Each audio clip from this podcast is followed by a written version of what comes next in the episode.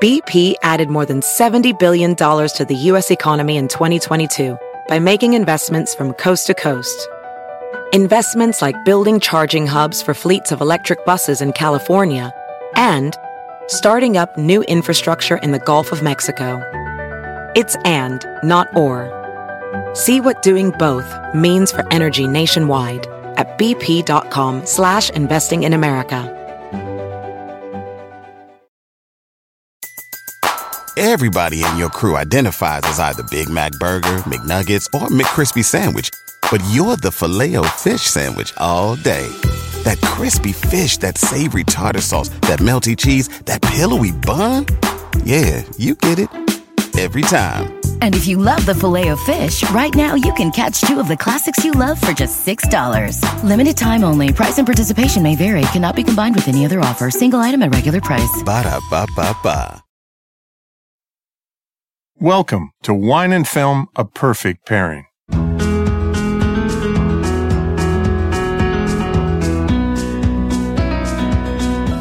I'm film critic Gary Cogill, and today three more Oscar contending films, including Ben Affleck's 1920s prohibition drama starring himself called Live by Night. And Mark Wahlberg teams up again with director Peter Berg, and the result is a moment by moment account of the Boston Marathon bombings, and it's called Patriots Day. And legendary filmmaker Martin Scorsese returns to the roots of his Catholic faith and delivers one of the more challenging movies of the year. It's called Silence. I'm wine expert Haley Hamilton Cogill. This week we'll deviate from wine to spirits for a perfect pairing for a prohibition drama, which you might think equates to whiskey. However, instead we'll head to the Caribbean for a perfect live by night pairing with one of my favorite rums, Brugal from the Dominican Republic. But before we toast with a perfect Cuba Libre or a mojito in our rum sense, Gary, let's talk live by night. Well, we'll get to rum runners here. I in a can't second, wait. because that's a That's great pretty time. much what it is. So we've both seen this film, and I'm just going to say up front uh, that I think uh, the more I think about Live by Night, the worse it gets. Okay. And I don't think it's a bad film. I just don't think it's a great film. Yeah. And I don't think it's the big Oscar cali- Oscar caliber contending film. Did it actually come out? Did, did it, It did. Did it open someplace? Yeah, it's opening most time around Right the country now, right yeah. now, but it opened on Christmas Day in New New York, York, and Los okay. Angeles uh, Okay. for Oscar consideration. And and go figure. I mean, it's Ben Affleck who the last film he directed won the Academy Award, and it's a great film called Argo. Go Argo. go Argo yourself. he also directed The Town, which I think is a really good film with Jeremy Renner and himself. I mean, he's, he stars in his films. When I make fun of him being in this, it kind of stands out more than it usually does in a Ben Affleck dress, dir- directed film. So he's he's an Irish guy. He's Joe uh, Coughlin or Conglin. Yeah. He's from Boston, and he's the son of a Boston police superintendent. Very corrupt 1920s. But but a Boston police superintendent that we love played Yes. incredibly well By Brendan Gleeson. Brendan Gleeson, who yes, and his son is in every other film. yes, yes, Yes, but we We love love Brendan Brendan. Yeah. Gleeson, of course.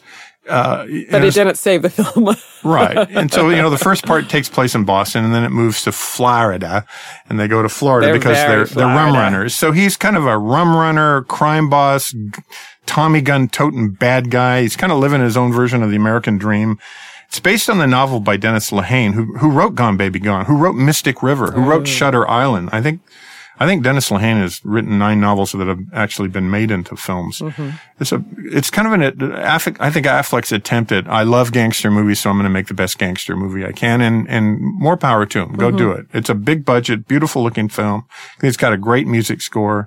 I, I think it's so emotionally distant that even when everybody's shooting each other and running from each other, and when they're chasing him in his old car, Mm-hmm. I don't really care. I'm just kind of looking how cool the old car is. yeah, And then it's it's got really it is. It's a beautiful film, and I think that there are some like I thought Zoe Saldana was was really great in it. I think His Elle supporting Fanning cast was, is great. great in it. Yeah. Um, I always think Sienna, Sienna Miller's a little a little odd, and I think she was odd isn't she again. odd? But she's really good. Yeah, absolutely. Wasn't she in the Tarzan movie? I think she I think she was in that Legend of Tarzan movie Yes. earlier this year. I always find her kind of one of the better things that Favorite she's in. Uh, also, Chris Cooper, who can do no wrong, is in this film. Um, he's got such a tragic part in it. Elle Fanning has the most interesting part to me because she's like a Hollywood ingenue who becomes a tent revivalist. Right. And she becomes a teetotaler. She has her, yeah, she Yeah. has her own kind of interesting storyline. There's a lot of there's a lot of film in one film. There there are There's about- nine stories Exactly. going on, especially the second half of the film. Yes. Right, and it, it all doesn't really quite add up. I would go see this film. I'd pay money to go see this film because I think Affleck's a really good director. I think he's one of our better directors, actually. But when I watch this film, I, uh, you know, preaching against the sins of evil and alcohol and sin and Ooh, let's go have a cocktail. let's go have a cocktail. so one of the main thing is he's he's a rum runner, and when he's when he's running the rum, you know, gets into all kinds of bad guys because all that rum's coming out of Cuba, Right. and uh, and I I find all that kind of interesting. Mm-hmm. I kind of find it really interesting that we actually had a time in our life where you couldn't drink alcohol. Right. Well, and and there are a lot of people that still believe that it's it's the root of all evil, and I'm not one of them. Thank God. Thank God. Um, but that's that's certainly something that that a lot of people believe in and and did really believe in during during the prohibition times. Well, and And- things become cyclical because right now we're going through the push to legalize marijuana. right, right. Mm-hmm. And, and, and it's not unsimilar or dissimilar. Well, especially then when you look at the tax money that is gained, especially single state taxes, and when you think about trying to get wine into Canada, you know the the the taxes that that government puts on on these these terrible things.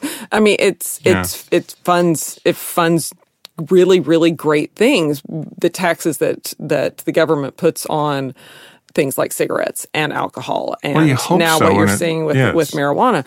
But I it's it's also very odd. I mean, it makes no sense to me that you can you can drive from Arkansas to Texas and buy the same bottle of wine for half the price because the Arkansas government's going to take. And I'm using Arkansas for an example, Mm-hmm. but um, um, you can you, the the tax laws are such that that it seems like there should be I don't know the regulations of it is a- is a little bit odd. I So they want to take all that money and fund alcohol, you know, let's fight start alcoholism. exactly start AA and let's and tax cigarettes to tax all the people that are addicted to cigarettes. Right, right, and and are you really helping those? I don't know. It's it's Yeah. a whole other. That's another discussion. thing. So the bottom line for the film, though, I, I think for me is that I think it's a good film. Not, I think it's a B minus or a B. I don't think it's an A level film, and I don't think it's the Oscar level film. The only thing that it might get is cinematography or editing, or maybe even a music score. But there's no acting nods in this film. I don't think at all. You know, when the Oscar nominations come out later in the month, but I do like it that they're running rum and there's lots and lots of barrels of it. There's lots of barrels Yes, a lot of them get shot up too Yes, by how do- Tommy guns. how do you make great rum? Well, you need good barrels, and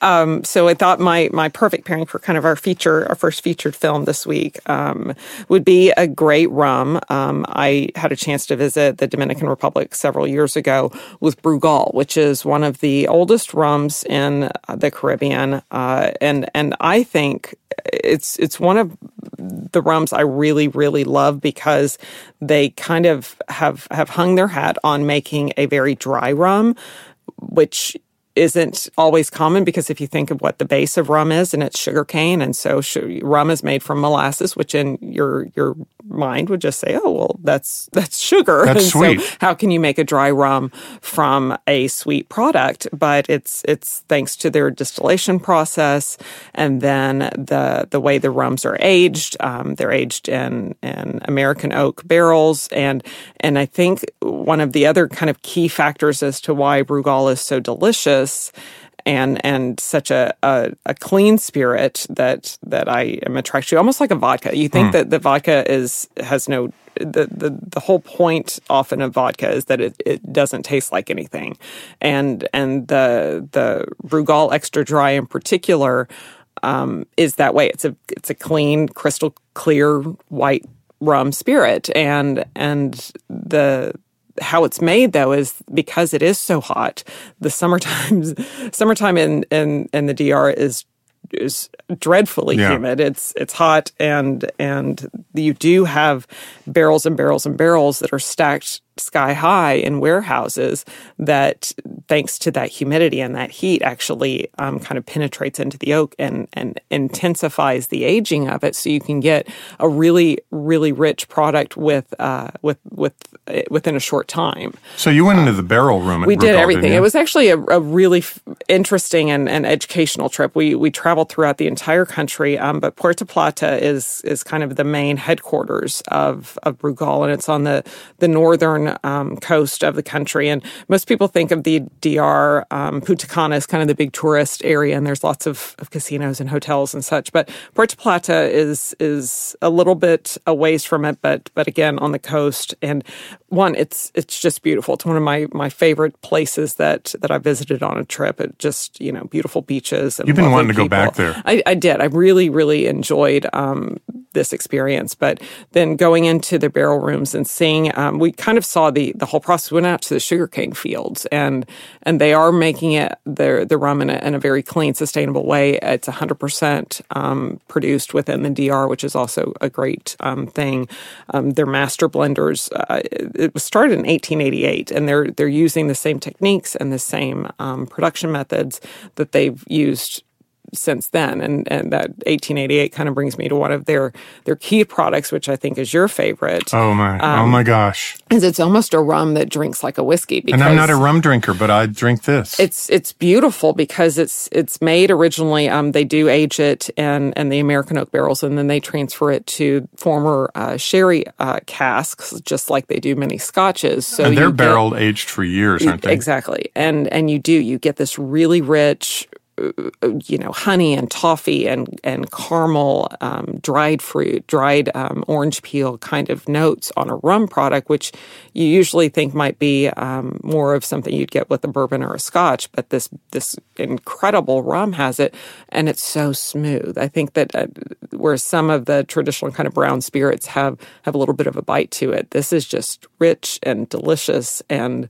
and a really great product to just sip on its own. Is rum always that kind of caramel color? Well, the the arrow the the barrel aging um, gives it, it that gives color. It the color. So, Otherwise, it's clear. Well, and so it'd be clear, and that's but in order for it to be a rum, you do age it for for a period of time in, in barrels. But then the distillation that they use actually because the the the extra dry that that I love that I drink like I would you know use it as I would vodka for like a vodka soda. It's so kind of pure and mm. and tasteless um, that that you can drink it with soda and it it's not going to be a big alcohol bomb, which I, I really yeah. enjoy.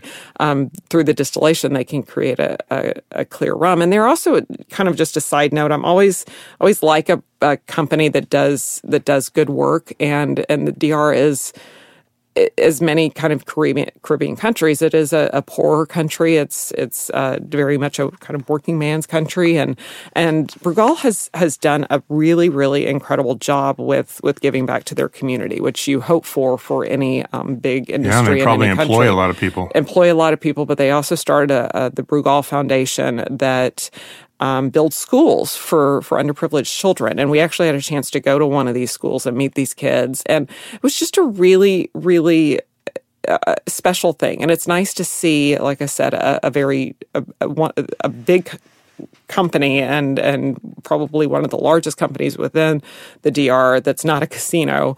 Um, it's yeah. such a tourist um, kind of area. There's so many people that that kind of hang their hat on on tourism in the DR. So to see um, a local company that's really giving back to their own and to the community, and also making a sustainably produced product, it was it was really wow. special. It's a, it's a great great product, and and it's also interesting because with everything the doors being open to Cuba, I'm personally very excited that we're going to have Havana Club eventually. You've been talking about in, that for years in, in the U.S. because I do think Havana Club from from Cuba is also a great rum product, but always, you know, they're they're on the shelves by right next to each other, or they certainly will be. And and Brugal always has that little kind of fisherman's net around it. So if yeah. you can't remember the name, just look for the the bottle with the fisherman's net, and and now you're kind of doing a good thing. Oh, what did I get for Christmas? Like 1888. Thank you, Santa. Santa was good. Thank you, Santa we Haley. Love that product. Hey, yeah, there's another film I want to touch on real quick, and it's called Patriots Day. Mm-hmm. So we both really like this. I, I think there's two films out there right now that you have to see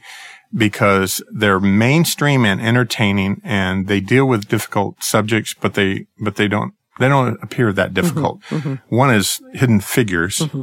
And the other is Patriots. Day. Mm-hmm. I would take everybody I know to see these films. Patriots Day being a little more R-rated, Right. but it, but it's a moment by moment timeline of what happened during that 2013 Boston Marathon. And I, th- I, th- I remember watching it on television and watching the whole sequence of.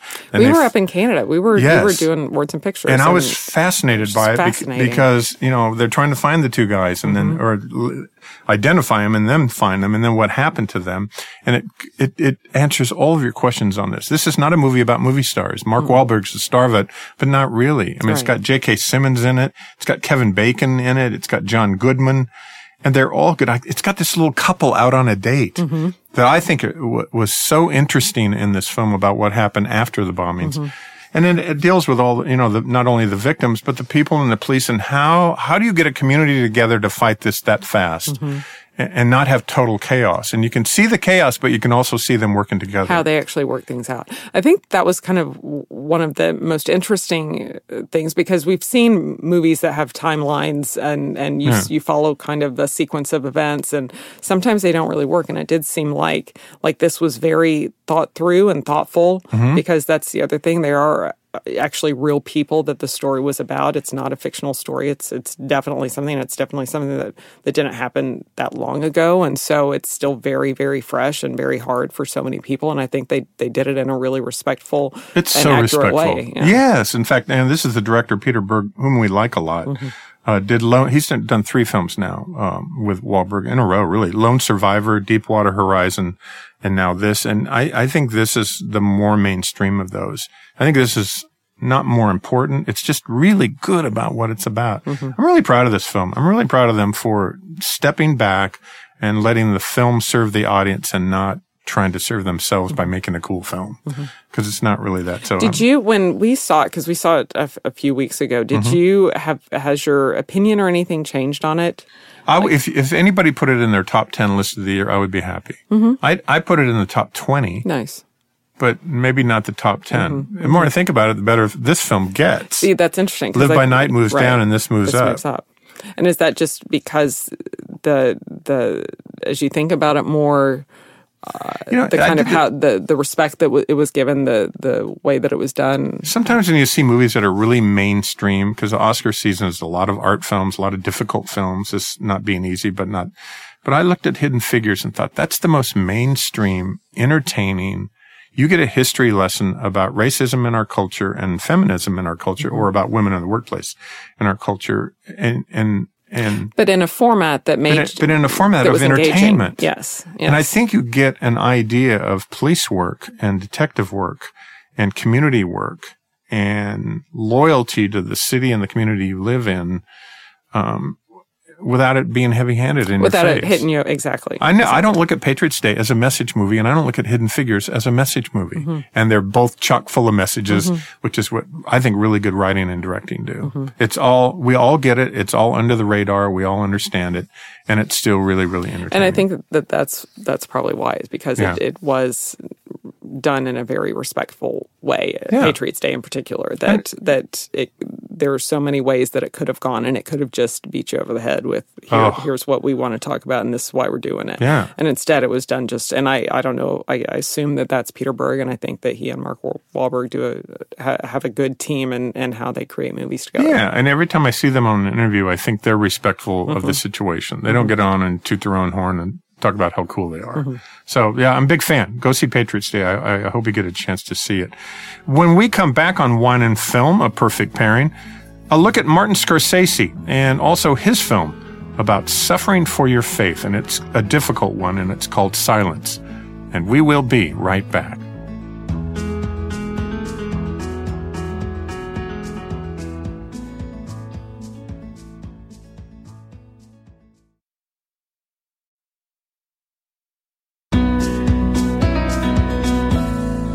Welcome back to Wine and Film, A Perfect Pairing. Oscar winning director Martin Scorsese has a new film out in theaters. It's called Silence. It's an examination of faith and suffering in the 17th century of Japan, and a film that Gary's been talking about for weeks. I finally had a chance to see it. It's it's tough. It's it's very difficult. So so Gary, you kind of wanted this whole segment of the show to be about this film. Why what what struck you so much about Well, I think it, it starts with Martin Scorsese, and it starts. This is the guy that did Mean Streets. I'm I'm going to name off a few. I mean, all of these are not good but great films. Mean Streets, Casino, Goodfellas, Raging Bull. I think it's one of the ten best movies ever made. Taxi, Driver. Driver. Hugo, which won the Oscar and is more of one of his more Lighter, underrated yeah, films. Yeah. Uh, the Departed. Gangs of New York, Shutter Island, The Wolf of Wall Street.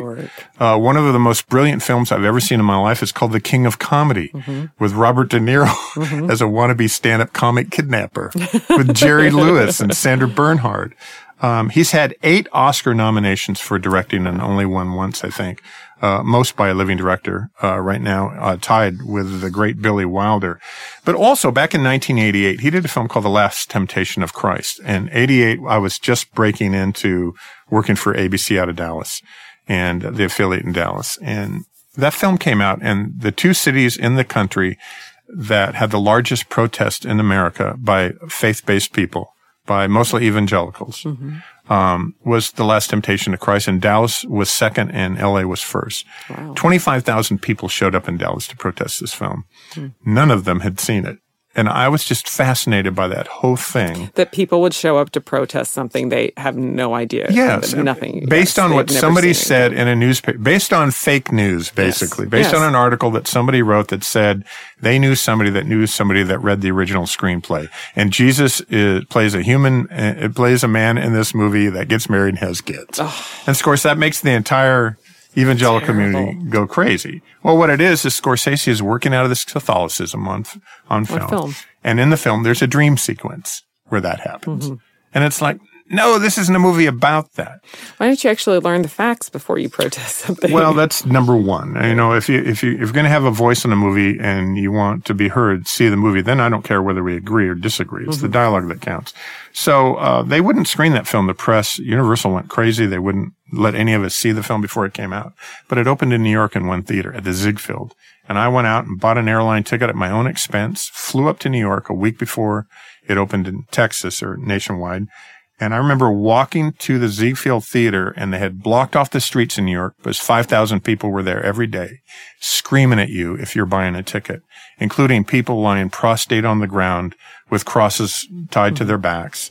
You'll, and I remember people yelling at me, um, that you'll, you'll, you'll die and go to hell if you buy a ticket to see the lesson. So I bought a ticket and went in. Thought it was one of the more fascinating, little tiny, low budget art films. Willem Dafoe plays Christ. Mm-hmm. That fantasy sequence happens. Didn't alter my faith at all. I remember walking out and standing on a street corner in Manhattan and I'm looking up because it's late in the afternoon and I'm flying in and out in one day. And there's a, a man and his 17, 18 year old son. And they noticed that I was in the theater and they said, man, that's, we just had the best discussion about faith we've ever had in our life based on that weird film we just saw. And I thought, wow. How that's cool, what. how that's cool the whole is point. that? Exactly. It's not, exactly. a, it's not a discussion about whether it's biblically accurate or nothing. It's about a discussion about faith that was spurred on by a movie, which is, I think, what sometimes That's the whole point of, of what movies Yeah. do. Movies start conversations.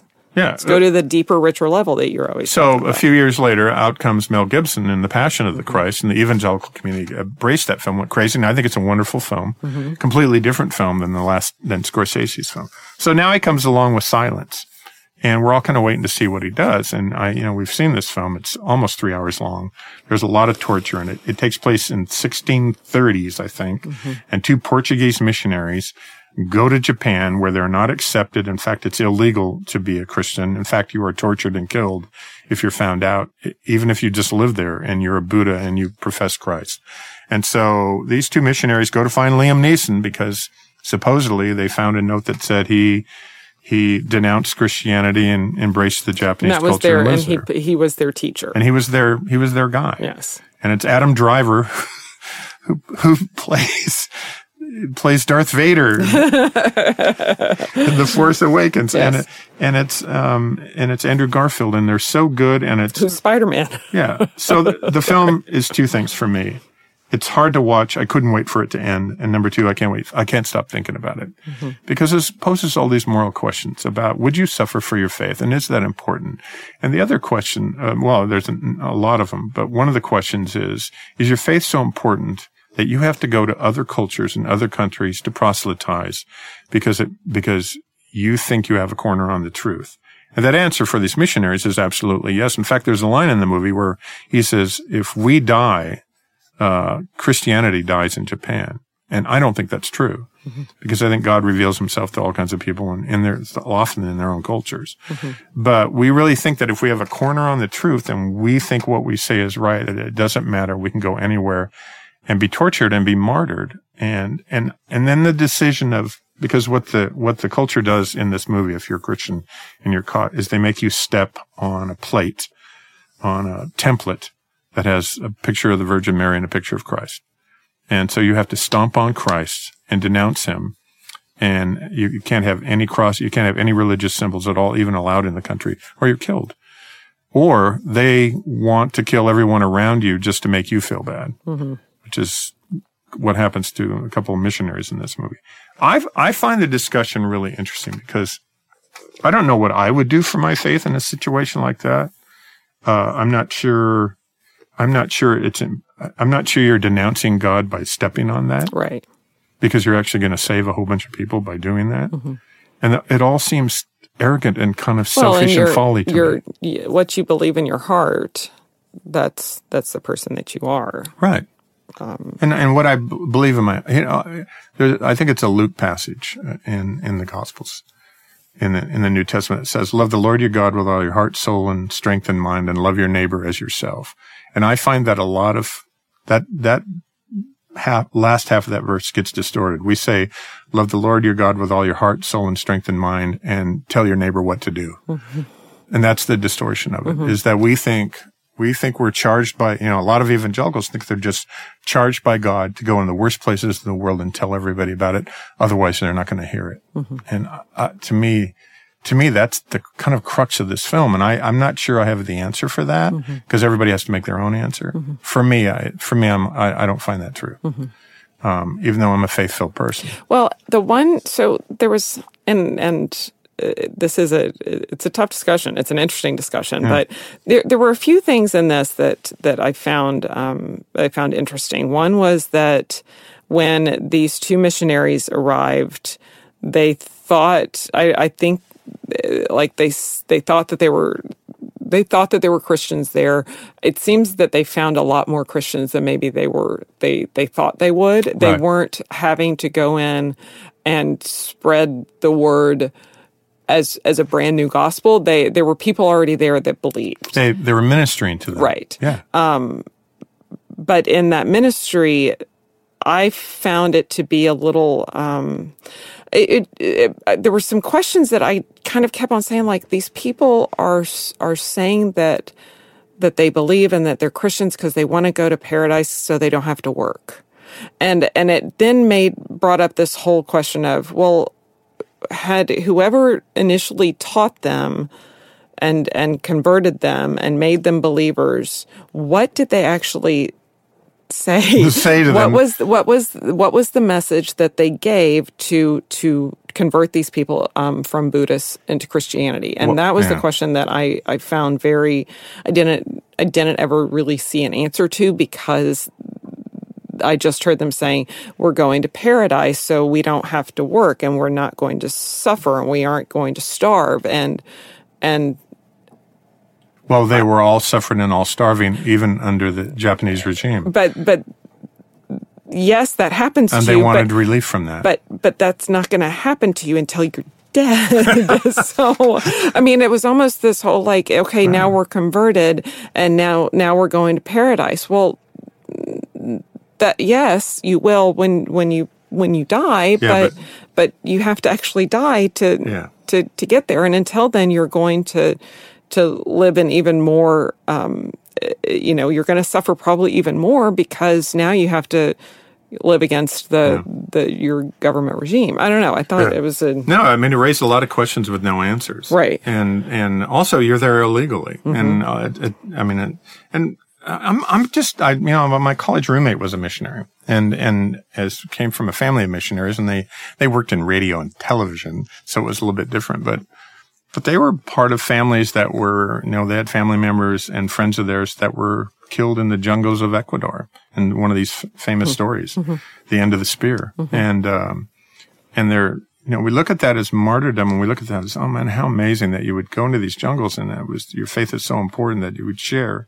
And then you're killed and eaten by cannibals. Mm-hmm.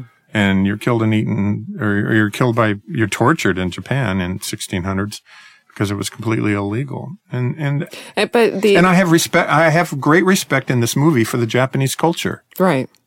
Um, I don't think it's going to last very long doing that. You, you can shut off from the world as much as you want, but Mm-hmm. at some point, you know, you can't control the faith of every person Mm-hmm. in a country. Uh, and, and the country, the country will groan at some point with so many different cultures, you know, coming in, but they, they tried for a long time. And even, I think, even the, uh, the, the Japanese commander at the end of the movie said, you know, we, we've kept it away as much as we can. Mm-hmm. Uh, we weren't really always right in doing that, but we did that.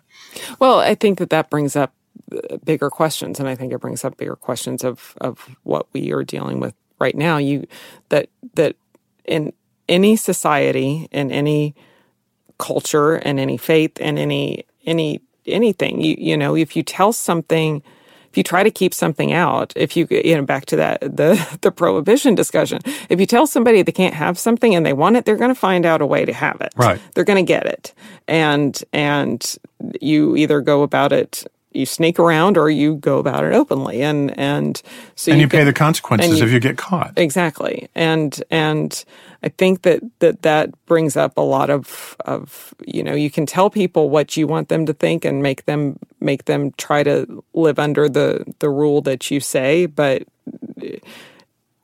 the people still have their own minds. Right. You can't you can't control every single aspect of everything around you. No, and I don't want to. You know, I, I especially, I, that's why I use the word arrogance. I think sometimes, uh, the Christian faith is arrogant. It's, it's, it's not humble. It wants to be number one so bad, uh, that it will, uh, you know, it, it markets itself. It does all kinds of things. We put ads in newspapers. We do all this thing. And it's not about humility and it's not about humbleness. And it's, we're always telling everyone. which is the exact opposite of everything that Jesus was. Right. We're telling everybody else what to do. And, and, and it's, and to me, the faith, faith is about freedom. And, and I know what I am, not what I can't do. And, and it's about forgiveness and it's about all kinds of things. But you don't act bad because you have forgiveness. You, you actually act better because you're free. And, uh, but, but, you know, even now in our culture, people of different faiths come to our country and uh, they are scourged and abused in communities in our society, and I find I find that arrogant. I, I find, that it. ridiculous. I find it tragic because it goes appalling against and tragic. It goes against everything I that do. that this country was built on. right. So, And we don't want to be. We don't want to become North Korea. We don't want to be a society of people that that doesn't accept that doesn't accept uh, new ideas and and and change Yeah. and and and I think that that's also you know if you look at at the teachings of Jesus, he was a he was a humble man. He was a he was a generous man. He was a forgiving man. He was a he, he was an inclusive man. and he went Oh places where we say, "Oh, you can't go there if you're a Christian. that. You can't do that." Exactly. He's first to go in there Yeah. and talk to people. Yeah, I I I, I find it in our arrogance, in our own faith and our arrogance. That we're becoming like they were in Japan in 1600s. I mean, that's the nth end degree of that. That's- yeah, Is that we want to keep extreme. everybody out mm-hmm. because mm-hmm. we don't want our faith diluted. different. But you know, when I meet somebody of a different faith, it doesn't dilute mine; it makes it stronger. I think well I find it I find it interesting. I find it I found it I find it an opportunity to learn about something that I'm not exposed to. Right. And and I I'm also strong enough in my beliefs and my conviction to to to know who I am and know know where I'm going and know what know what my path is. But to close your mind off to someone else, I agree. It's arrogant. It's it's very narrow minded, and and it's it also kind of just makes you become the person that just sits inside your house and never leaves and lives in a bubble. And and my gosh, how how See, isn't it amazing that, if- boring is that? that? that you can have a dis, you can see a film and have this discussion, Mm-hmm. which I, I, I'm, I, I think it's really, really interesting, you know, and, and there are martyrs all throughout history. I think John the Baptist was beheaded. You know, there, a lot of the disciples were killed and, Mm-hmm. and, and I, I look at that and I go, what would I do? And could I do that? And my answer is, I just decide, I've decided years ago to live my life and live my faith openly and honestly in front of the people in my home in my neighborhood. And that, and that's what I, that's what I mm-hmm. feel comfortable in doing. I don't feel the need to go to the ends of the world and put people in life threatening situations in order to spread that because I think God reveals himself to absolutely everyone in their culture. Well, the other side of that, I also think that people do it for for their own personal gain instead of because they're they're trying to live the the life that God would want them to. Well, I and I we think, do yeah. live in a society of people that that that often do things for their own personal gain and to to show everybody else how great they are because look at me, look at what I'm doing. Yeah, look And at television. Yes, Look at TV evangelists. exactly. Yeah. And instead, live live a good life, be true to who you are, Yeah. take care of your family. Be true to your faith. Yeah. Yeah. I, I agree. You know, we, we both have worked in television and we know that you have to wear makeup.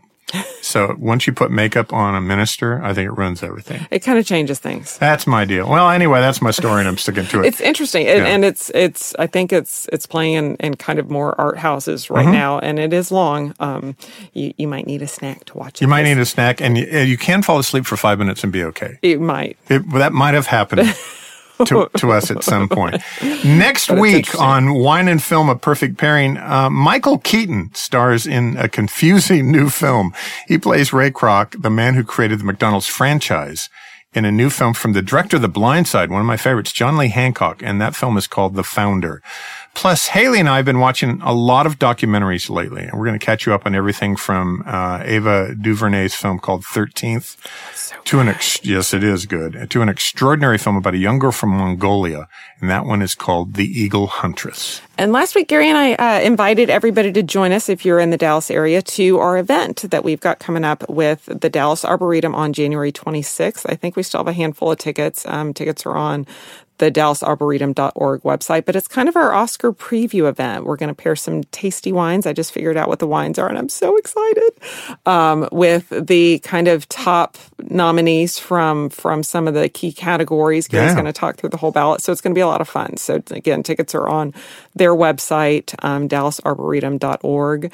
But for now, um, any if you have any uh, questions or you want to hear any more about any of the films we talked about today and a little bit more on Brugal, then please check out our blog on CogillConsulting.com or through Facebook and follow Gary on Twitter at Gary Cogill. And to see what we're drinking now, follow me on Instagram and Twitter at Dallas Uncorked. And with that, I'm Gary Cogill, and as usual, I'm looking for the next great film. I'm Haley Hamilton Cogill, always in search of a great glass of wine. Join us next time on Wine and Film: A Perfect Pairing.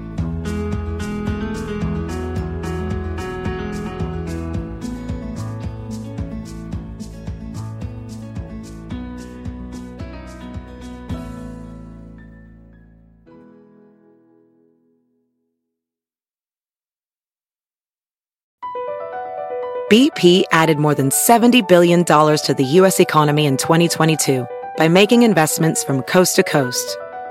Investments like building charging hubs for fleets of electric buses in California and starting up new infrastructure in the Gulf of Mexico. It's and, not or. See what doing both means for energy nationwide at bp.com slash investing in America. Everybody in your crew identifies as either Big Mac Burger, McNuggets, or McCrispy Sandwich. But you're the filet fish Sandwich all day. That crispy fish, that savory tartar sauce, that melty cheese, that pillowy bun. Yeah, you get it. Every time. And if you love the Filet-O-Fish, right now you can catch two of the classics you love for just $6. Limited time only. Price and participation may vary. Cannot be combined with any other offer. Single item at regular price. Ba-da-ba-ba-ba.